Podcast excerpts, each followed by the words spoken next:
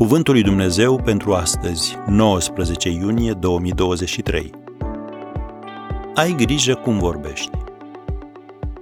Cine își deschide buzele mari, aleargă spre pieirea lui. Proverbele treisprezece, versetul trei. Vorbele dure pot reteza abilitatea unei persoane de a auzi ce spui.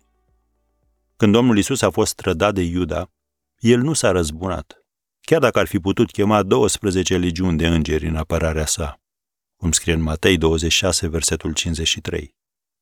Apoi a venit gloata, a pus mâna pe el, l-au arestat. În acel moment, Petru și-a scos sabia și a retezat urechea robului marelui preot. Probabil Petru s-a gândit că n-ar trebui să accepte așa ceva. Însă Domnul Iisus a spus că nu așa se rezolvă lucrurile.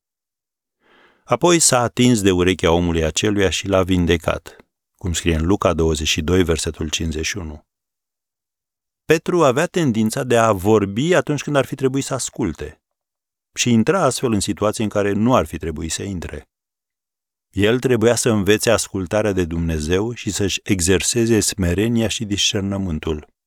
Dumnezeu avea planuri mari pentru Petru, dar el nu le-ar fi putut duce la îndeplinire, tăind urechile oamenilor atunci când aceștia l-ar fi supărat.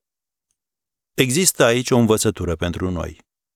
Nu poți să-ți pierzi cumpătul când vrei tu.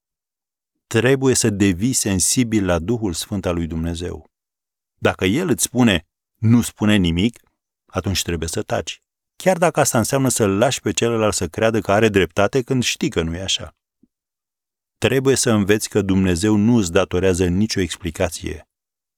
Tu poți opri creșterea ta spirituală sau binecuvântarea lui Dumnezeu în viața ta când nu-ți controlezi vorbele. Poate crezi că în comparație cu adulterul sau cu hoția nu e mare lucru. Mai gândește-te odată. Proverbele treisprezece, versetul trei. Cine își păzește gura, își păzește sufletul. Cine își deschide buzele mari, aleargă spre pieirea lui. Așa că ai grijă de azi cum și ce vorbești.